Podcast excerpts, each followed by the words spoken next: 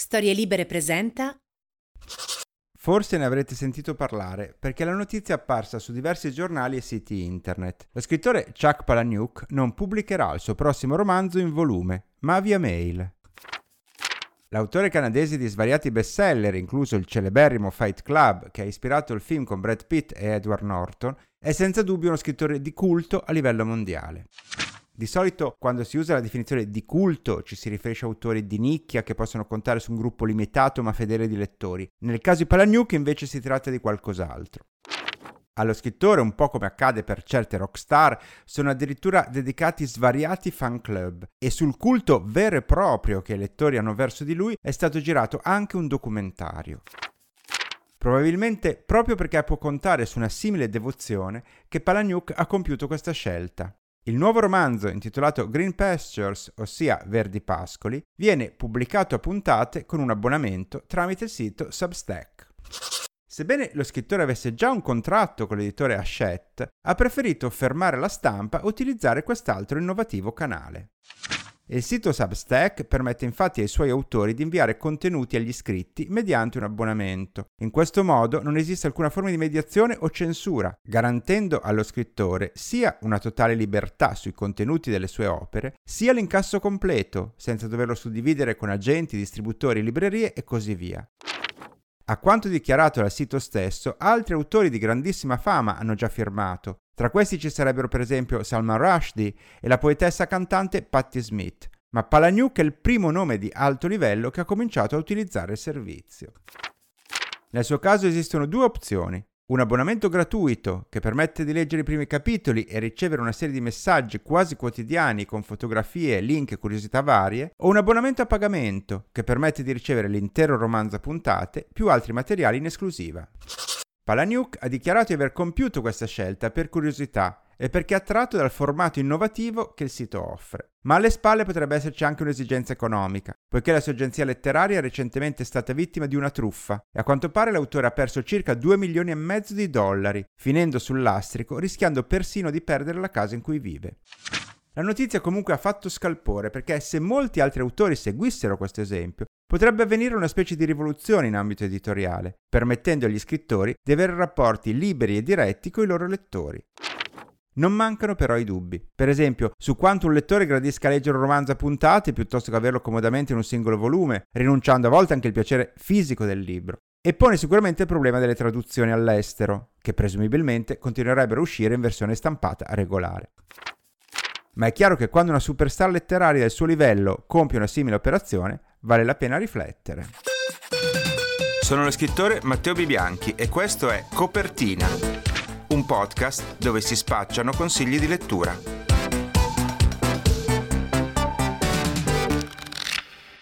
Intanto per il momento io non ho alcun bisogno di ricorrere a un abbonamento per comunicare con voi perché posso farlo direttamente attraverso questo podcast, cominciando ogni volta con i consigli personalissimi e senza intermediazioni delle mie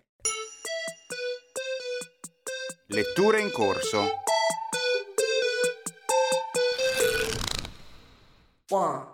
Partiamo con l'ultimo romanzo di Christopher Bollen, autore americano, ospite, come ricorderete, della puntata precedente di copertina. Di Bollen abbiamo parlato più volte in questo podcast perché è uno di quei rari casi di autore in grado di unire trame da risvolti gialli e thriller, tipica dei bestseller, con una scrittura di altissimo livello e grande eleganza formale. Per capirci, leggete una pagina di un libro di Bollen a caso e una del Codice da Vinci e capirete subito di cosa sto parlando. Il nuovo libro uscito in Italia di Bollen è Il gioco della distruzione, tradotto da Manuela Faimali e pubblicato come sempre da Bollati Boringhieri. Questo autore è esploso in Italia grazie al bestseller Orient, a cui è seguito l'ultimo romanzo Un crimine bellissimo, ambientato fra l'altro nella nostra Venezia. Il gioco della distruzione è un romanzo che si colloca a metà strada fra i due, essendo stato pubblicato originariamente nel 2017 negli Stati Uniti. Protagonista della storia è Ian, un giovane appartenente a una ricca famiglia di New York, ma che è sempre stato considerato una sorta di pecora nera dai fratelli dallo stesso padre, perché a differenza dei suoi familiari, invece di lavorare nella ditta di successo di famiglia, ha sempre preferito occuparsi di solidarietà e iniziative benefiche. Per una serie di circostanze viene addirittura accusato di far parte di un complotto che cercava di sabotare una delle aziende di loro proprietà, al punto che alla morte del padre Ian viene diseredato. Disperato e senza un soldo, decide di raggiungere allora il suo più caro amico d'infanzia, il carismatico e abbiente Charlie, che ora vive sull'isola greca di Patmos, dove è proprietario di una fiorente ditta navale che affitta barche ai turisti. L'ampio romanzo di ben 600 pagine ha un curioso andamento perché procede dapprima quasi placidamente raccontando l'arrivo di Ian a Patmos e il suo adattamento ai ritmi rilassati e vacanzieri tipici dell'isola, fino a quando all'improvviso cambia completamente ritmo diventando un thriller indiavolato. Un libro ricco di colpi di scena nel quale molti personaggi non sono quelli che mostrano di essere e che mette continuamente in discussione i limiti di fedeltà e fiducia che una vera amicizia richiede. Ma quello che a me piace particolarmente dello stile di Bollen è la sua capacità di inserire osservazioni acute sull'animo umano e riflessioni di ordine letterario, anche in un contesto dove altri autori si sarebbero concentrati esclusivamente sull'azione e sull'intrigo, infischiandosene dello stile. Vi faccio un esempio concreto. Nella casa dove ho ospitato Ian trova un romanzo evidentemente lasciato da un occupante precedente e comincia a leggerlo. Si accorge che il tascabile presenta diverse sottolineature, ma nessuna delle frasi evidenziata riveste un particolare fascino o significato per lui, che al contrario avrebbe sottolineato altri punti. Questa mancata adesione lo sorprende e Bollen scrive è avvilente non entrare in sintonia con i passaggi che un lettore precedente si è preso la briga di evidenziare. È come imbattersi in una cartolina con edifici demoliti da tempo. Ecco, a me sembra una definizione splendida e molto evocativa sulla sensazione di disorientamento che tutti noi abbiamo provato, trovando sottolineature di altri che non condividevamo, appunto come edifici che non esistono più e di cui non riusciamo a intuire la bellezza. Frasi come queste per me sono indice di buona letteratura. Two.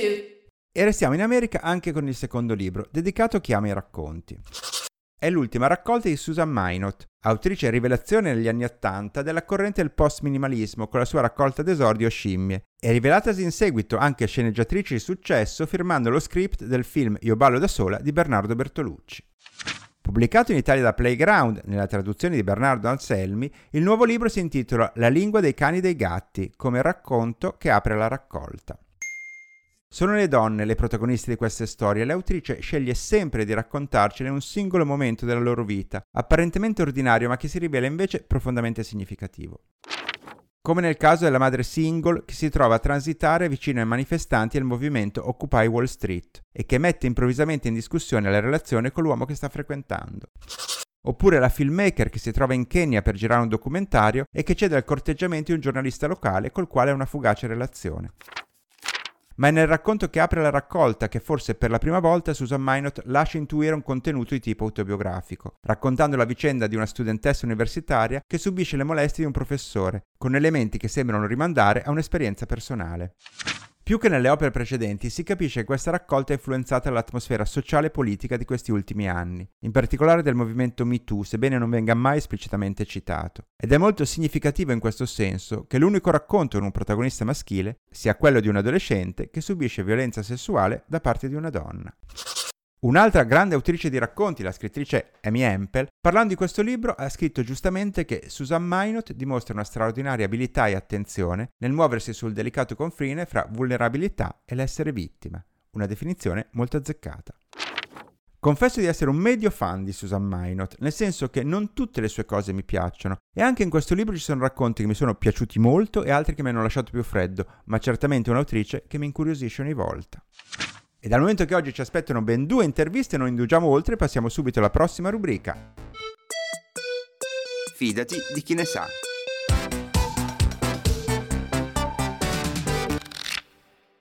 Quando ho dato vita a questo podcast non potevo immaginare che una cosa del genere sarebbe mai avvenuta, eppure a quanto pare è successo. Un giorno su Instagram ho visto la fotografia della vetrina di una libreria di Torino interamente dedicata a copertina era inevitabile che mi sarei incuriosito e sono venuto a scoprire che l'influenza del podcast non riguardava solo quella vetrina ma molto di più. Quindi non potevo fare a meno di intervistare Maura e Barbara perché ce lo raccontassero di persona. Benvenute. Ciao Matteo, ciao a tutti gli ascoltatori. Ciao, ciao a tutti. La vostra è una libreria bistrò si chiama Bicchier di Vino e tra l'altro stiamo registrando, voi siete in, nel locale, quindi se ci sono dei rumori sottofondo è anche per questo e raccontateci qual è il legame tra il bicchier di vino e copertina. Sono Maura Allora, il legame con Copertina nasce principalmente dal nostro amore per, per i libri. Abbiamo aperto la libreria a giugno, abbiamo avuto questo locale per 11 anni, siamo sempre stati una trattoria eh, tipica piemontese. Poi dopo il Covid diciamo abbiamo avuto moltissimo tempo a disposizione, abbiamo deciso di prendere quello che stava capitando come un'occasione e quindi abbiamo deciso di realizzare il nostro sogno e abbiamo studiato, abbiamo fatto dei corsi da librai e abbiamo aperto a giugno finalmente la, la libreria. Quindi in occasione del Salone del Libro di quest'anno, che per noi è stato il primo vissuto da libraie, abbiamo deciso di dedicare la vetrina ai tuoi consigli fichissimi. e, ehm, perché questa decisione? Perché ascoltando Copertina che abbiamo iniziato a sognare di aprire una piccola libreria indipendente e poi tu e i tuoi ospiti ci avete sempre tenuto compagnia durante il lockdown e soprattutto ci avete fatto conoscere e innamorare di tantissimi libri, di altrettante case editrici che non conoscevamo, quando ma- nemmeno potevamo sognare di fare le libraie. Quindi abbiamo deciso che la nostra vetrina uh, sarebbe stata il nostro modo per ringraziarti. Beh, si può dire quindi che nel vostro caso eh, un momento di, come dire, angoscia collettiva, come è stato quello dei, lock, dei vari lockdown e dell'avvento del Covid, sia stato un'occasione in qualche modo per rinascere, è così? Sì, è proprio così, abbiamo deciso di non farci abbattere, abbiamo deciso di prendere il tempo che ci veniva regalato, che per un ristoratore è sempre pochissimo, e di farne buon uso, di modificarlo in qualcosa di super positivo. E come vi sentite nel ruolo adesso di quelle che devono consigliare i libri ai lettori? Come vi, vi trovate in questa nuova veste? Um, diciamo che um, mm, con i consigli per quanto riguarda la parte di letteratura da adulti eh, vado abbastanza colpo sicuro con eh, alcune case editrici che pubblicano determinati autori e poi logicamente i consigli dei libri che ho, ho amato, ma quelli li ho sempre consigliati già prima di fare la libraia. Io invece sono Barbara, ciao. E occupo molto di più della parte di ristorazione e poi mi occupo anche della selezione dei libri per bambini, della narrativa per bambini, illust- degli albi illustrati. E non sono bravissima nel consigliare i libri quanto Maura, però cerco di fare del mio meglio e sì, mi sembra di avere degli ottimi riscontri per quanto riguarda la parte relativa ai bambini, perché vedo che comunque eh, piano piano ci stanno conoscendo anche per questo settore. E come funziona, scusate? Uno magari viene lì a pranzo e già che è lì a pranzo getta un occhio e compra anche un libro? Ma eh, tendenzialmente nelle code, durante, mentre aspettano il tavolo, fanno un giro per la libreria oppure mentre aspettano che si liberi la cassa per pagare. E poi nei momenti in cui non, non c'è l'afflusso del pranzo che quindi è molto più tranquillo il locale, eh, al mattino e al pomeriggio invece vengono proprio solo per la libreria e poi ne approfittano per magari il calice di vino, il caffè, i dolcetti fatti in casa mi sembra una combinazione perfetta. Noi ogni volta chiudiamo le interviste chiedendo ai librai, alle libraie di eh, consigliarci dei libri che hanno amato particolarmente, ma questa volta farei una variante, dal momento che avete dedicato un'intera vetrina a tutti i libri presentati nel corso delle puntate precedenti copertina, allora chiedo a ciascuna di voi qual è il libro tra quelli che sono stati raccontati qui a copertina che vi è piaciuto di più, che avete amato di più e che volete consigliare di nuovo nel caso che qualcuno se lo fosse perso? Dunque, tra tutti i libri consigliati mm, durante il podcast, io ho scelto Milkman, che mi ha entusiasmato, e di Anna Barnes, pubblicato da Keller Editore. Allora, giusto per contestualizzare la vicenda, siamo nella Belfast degli anni 70, anche se questo non viene mai specificato, ma si capisce. e quindi è un periodo molto caldo in cui il conflitto tra il Regno Unito e l'Irlanda del Nord è, è, veramente forte. La città è ormai divisa tra cattolici e protestanti e quindi la quotidianità nei sobborghi è plasmata da odio, oppressione, attentati, irruzioni della polizia. Il, tutto in questo clima si svolge quindi la vicenda della protagonista che suo malgrado diventa l'oggetto del desiderio di uno di questi rivoluzionari che nel libro vengono definiti rinnegatori. Il libro non è di semplice lettura, la scrittura però è innovativa e sperimentale. Allora, innanzitutto non compaiono mai nomi propri. I personaggi infatti vengono definiti in base alle loro funzioni sociali. Infatti la protagonista sarà sorella di mezzo e, e, sarà definita così per tutto il libro. E anche il lattaio, che dal titolo al libro uh, viene chiamato appunto lattaio per tutto, per tutto il testo. Il, il, ritmo è veramente incalzante e il linguaggio che la scrittrice utilizza, soprattutto nei punti in cui la narrazione cede il posto alle riflessioni della protagonista, eh, ti dà veramente un nuovo quadro di quegli anni, un quadro completamente nuovo. Insomma, io lo consiglio vivamente. Io invece consiglierei La piccola conformista di Ingrid Seyman, edito per Sellerio eh, siamo a Marsiglia, sempre negli anni 70 e la protagonista di questo libro è una bambina che racconta la storia della sua alquanto bizzarra famiglia. Eh, I due genitori di questa bambina sono due ex sessantottini. La madre si definisce atea e anticapitalista, mentre il padre è un ebreo ed è nevrotico. Il fratellino inoltre è patologicamente iperattivo. Il ritratto di questa famiglia viene fatto dalla, dalla protagonista attraverso un umorismo abbastanza cinico, quasi tagliente. Questa bambina ha voglia soltanto di eh, una famiglia mm, conservatrice, ha voglia di conformismo, mentre tutto quello che accade durante il libro, che comunque è abbastanza breve, piuttosto veloce da leggere, eh, sarà esilerante. Mm, in realtà il finale di cui non racconto nulla e fa capire tantissime cose su quello che noi chiamiamo famiglia sul concetto della famiglia stessa.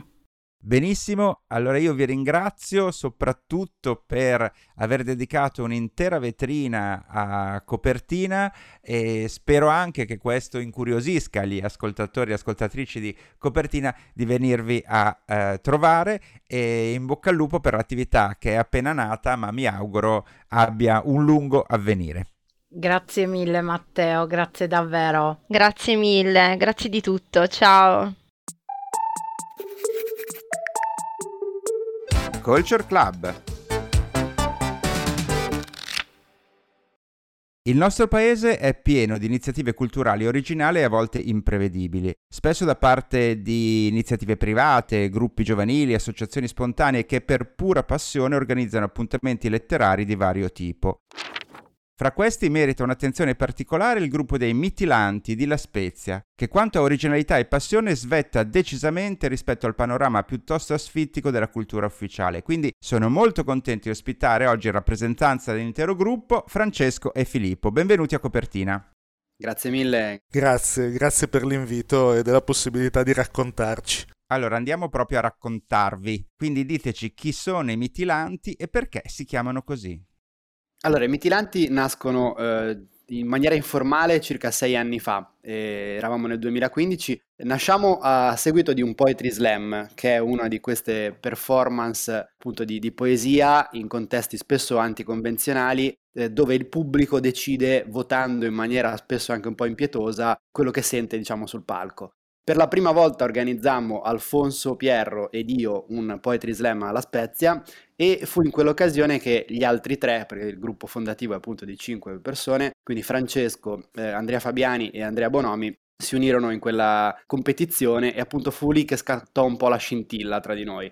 E pochi giorni dopo ci sedemmo poi ad un tavolo dopo esserci riconosciuti e iniziamo a progettare quelle che poi sarebbero diventate le attività, diciamo, core della nostra, eh, della nostra maniera di intendere la poesia.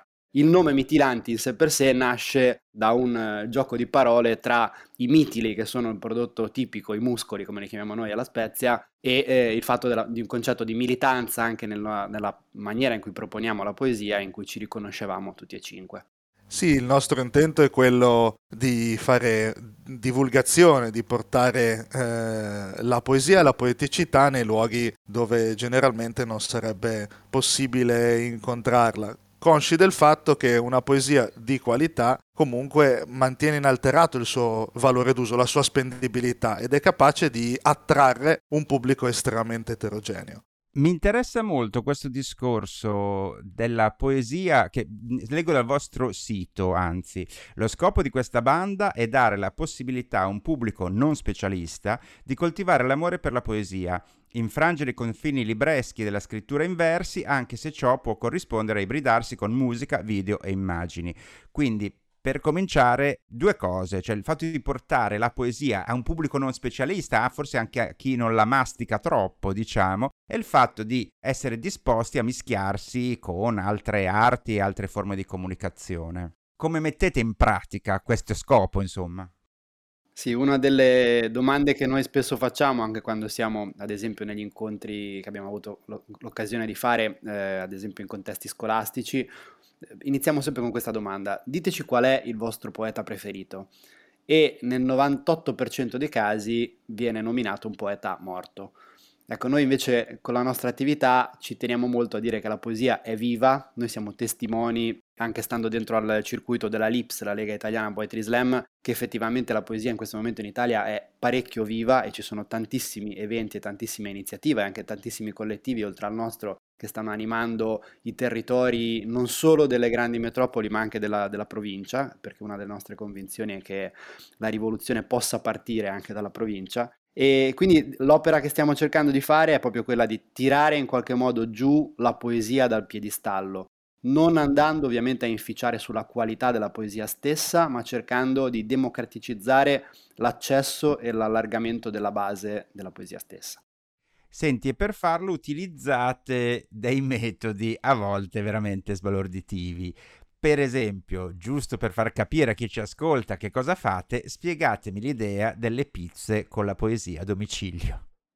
Sì, è stata un'idea che è nata in una delle nostre serate di brainstorming. Il primo evento che abbiamo, chiamato, che abbiamo organizzato si è chiamato Tempesta de Survey, che è esattamente la traduzione in dialetto spezzino di brainstorming. E durante una di queste serate ci stavamo cercando di stimolare reciprocamente per trovare una via d'uscita rispetto al periodo molto duro dell'ultimo anno e mezzo, dove ovviamente con il lockdown e tutte le restrizioni eh, successive la nostra attività dal vivo, che era la nostra attività principale, si era ovviamente ridotta sostanzialmente a zero e abbiamo cercato di utilizzare quindi gli ostacoli, i vincoli in maniera creativa. E quindi ci siamo chiesti come appunto provare a fare qualcosa di, di coraggioso e ci è venuto in mente eh, allo stesso modo in cui era eh, un'attività necessaria, quella ovviamente di consegnare del cibo a domicilio, abbiamo pensato a riscaldare in qualche modo non solo le pance ma anche il cuore e il cervello delle persone tramite un'attività come questa che quindi consegnava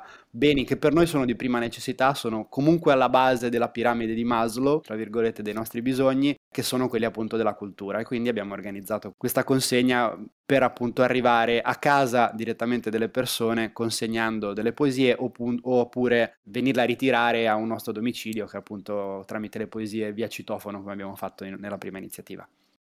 Io so che avete inventato anche una serie di altre follie. Una di queste, per esempio, è il drive-in di poesia. Ci spiegate di cosa si tratta? Assolutamente.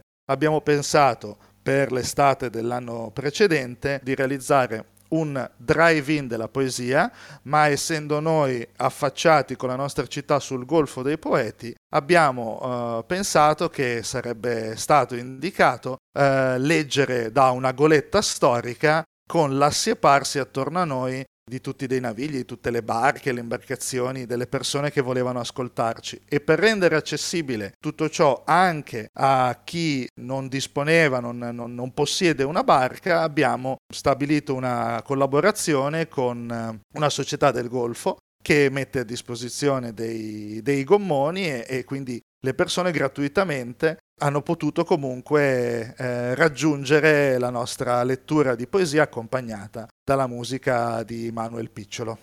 Sì, è stato un omaggio tra l'altro anche a un evento che è successo più di 40 anni fa già nel nostro golfo, dove appunto c'era stata una serata molto importante in cui eh, Carmelo Bene ha letto dei testi in apertura di un concerto di Pino Daniele. Anche in questo caso c'era una piattaforma galleggiante e il nostro, il nostro spettacolo ha omaggiato quel, quella bellissima serata a cui ovviamente noi non avevamo partecipato perché non eravamo ancora nati, con una lettura proprio dei versi di, di Dino Campana eh, che erano stati oggetto anche di, di, di lettura da parte eh, di Carmelo Bene quella serata, da, qual- da, quanto abbiamo letto nei giornali, è stata una serata molto particolare perché Carmelo Bene eh, era stato particolarmente fischiato perché la gente che assiepava diciamo, il, eh, la passeggiata del Molo era lì più che altro per sentire l'artista del momento appunto che era Pino Daniele. E quindi in qualche modo abbiamo voluto chiudere un cerchio da questo punto di vista. E l'altro cerchio che abbiamo voluto chiudere è un po' con il nostro motto che è, è appunto è ancora un golfo per poeti. Crediamo che sia necessario ripartire dalla tradizione qui sul, sul nostro territorio, riprenderla e eh, appunto eh, rinnovarla soffiando sulle, sulle braci del, che, che, che, appunto possono ravvivare il fuoco e la fiamma più che diciamo venerandone le ceneri in qualche modo. Avete anche un look, cioè voi vi si caratterizzate dalle maglie a righe. Come vi è venuta questa idea e perché un look preciso? Dunque, è stata un'idea che è venuta eh, in maniera spontanea e siccome appunto ci sono diversi collettivi che fanno queste tipologie di attività in giro per l'Italia, eh, la nostra peculiarità ovviamente era che nascevamo da questo territorio, che è un territorio fortemente eh, connotato da, dalla dimensione marina, quindi le nostre magliette a righe sono un omaggio innanzitutto alla tradizione eh, marinaresca e anche poi, come spiegherà meglio adesso Francesco, a un'altra tipologia di, eh, di tradizione che non viene esattamente da, dalla Spezia, ma da che in qualche modo la Spezia è stata eh, importata. Sì, eh, diciamo che eh, noi abbiamo eh, scoperto e scelto a maggior ragione di, di, di ribadire questa, questo nostro uso in relazione a, a, quelle che sono state le, le proteste eh, dei camalli genovesi a cavallo tra gli anni 60 e 70 che avevano proprio come loro simbolo di, di vestire una, una, maglia a righe, per cui ecco una, una prossimità anche con, con, eh, con, certe, con certe lotte che eh, noi riteniamo, riteniamo giuste. Per concludere, vi chiedo di consigliare agli ascoltatori di Copertina un libro che amate particolarmente. Dunque, eh, un libro a cui sono particolarmente legato eh, è un libro di Paolo Sorrentino, scritto da Paolo Sorrentino, ma su, con un contributo non banale di Jacopo Benassi, che è un eh, fotografo proprio qua della Spezia, che condivide anche eh, il quartiere dove le, i mitiranti hanno la sede, che è il quartiere Umbertino. Eh, il libro si intitola Gli aspetti irrilevanti ed è appunto una, eh, un esercizio di stile molto interessante che abbiamo in qualche modo anche riproposto poi eh, con la palestra di scrittura. Eh, Sorrentino ha scelto 20 fotografie di Jacopo Benassi in giro per l'Italia, lui scatta principalmente ritratti un, insomma, in bianco e nero con uno stile molto riconoscibile. E lui ha preso queste 20 persone totalmente a lui sconosciute e si è inventato la loro storia, con delle, insomma, de- dei risultati che hanno molto ironici nel suo pieno stile. Credo che Sorrentino eh, come autore rispetto alla, al Sorrentino regista sia molto sottovalutato, a, a, a, anche altri suoi testi sono veramente molto significativi e in questo in particolare poi eh, per noi ha un, ha un, significato ancora maggiore perché diversi dei personaggi che sono all'interno di questi ritratti li conosciamo personalmente, c'è un eh, certo Valerio Molletta che noi conosciamo come Jumbo eh, e che eh, spesso anima anche le nostre attività di microfono aperto o comunque altre attività underground culturali qui alla Spezia, quindi è un libro a cui siamo doppiamente legati, diciamo. Io volevo proporre invece Intatto. Intact è un libro bilingue edito dalla Vita Felice e il suo tema è l'ecopoesia. È curato tra gli altri da Massimo D'Arcangelo, sono presenti testi di Ellen Moore, che è una, una poetessa inglese, e simboleggia questa pubblicazione per la prima volta il tentativo di essere anche noi come Italia parte di un movimento più ampio e che cerca di unire l'urgenza delle tematiche ambientali con quella della composizione della poesia, una poesia allo stesso tempo che non rinuncia alla sua preziosità stilistica, come alle urgenze, diciamo, comunicative e alle necessità della nostra epoca contemporanea. Quindi un'idea di partecipazione nella poesia che eh, è capace di eh, farsi testimone di queste istanze. Bene, io ringrazio Francesco Filippo a nome di tutti i mitilanti e invito gli ascoltatori del podcast di seguirli sui social per capire quali saranno le loro prossime imprevedibili iniziative. E con questo noi siamo arrivati agli Sgoccioli.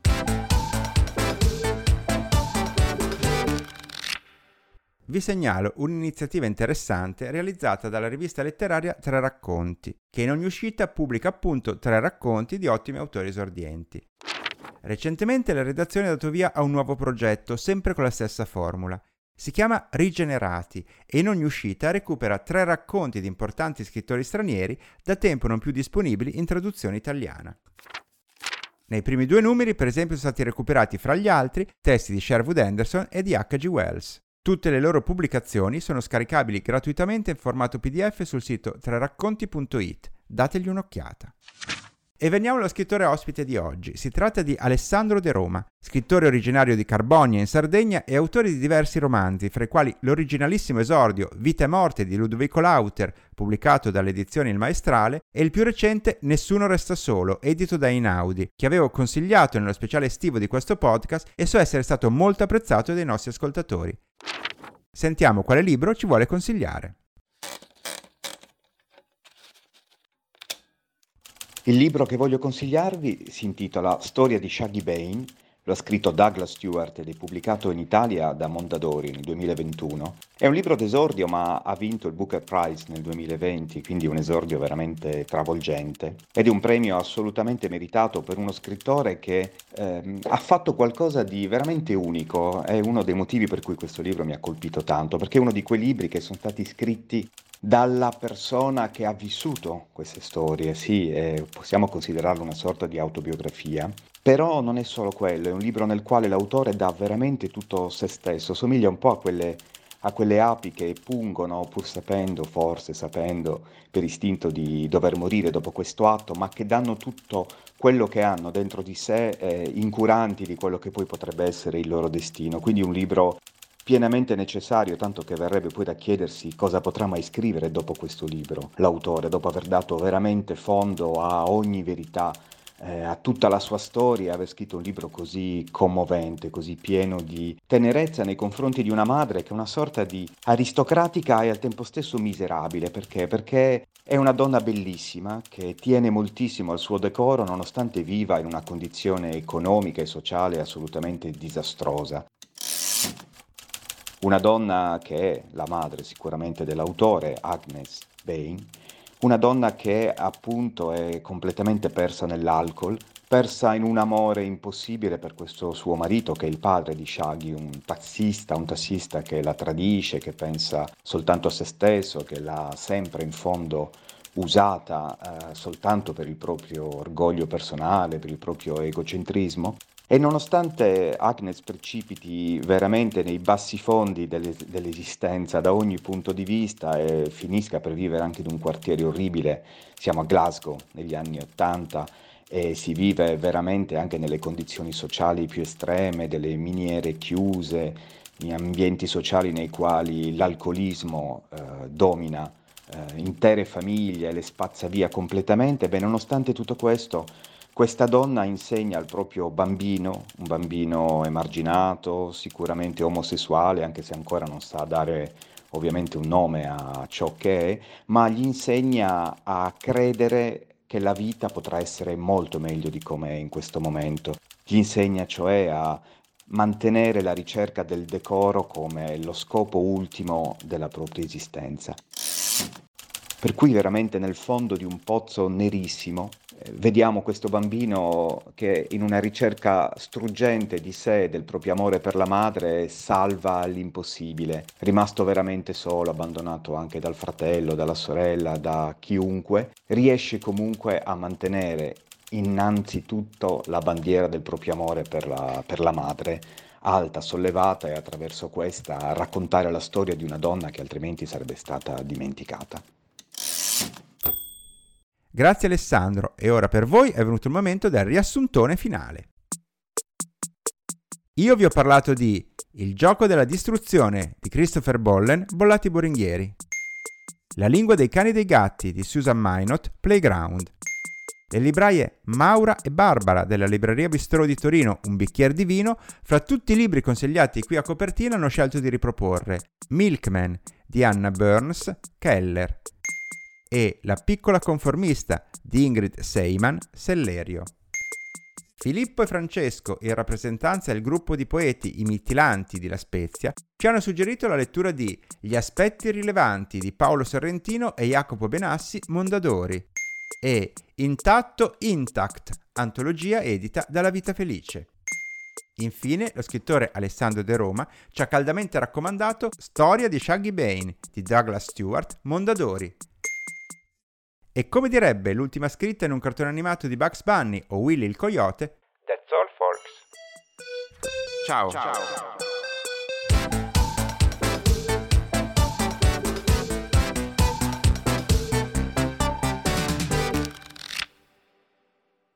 Una produzione storielibere.fm di Gianandrea Cerone e Rossana De Michele. Coordinamento editoriale Guido Guenci.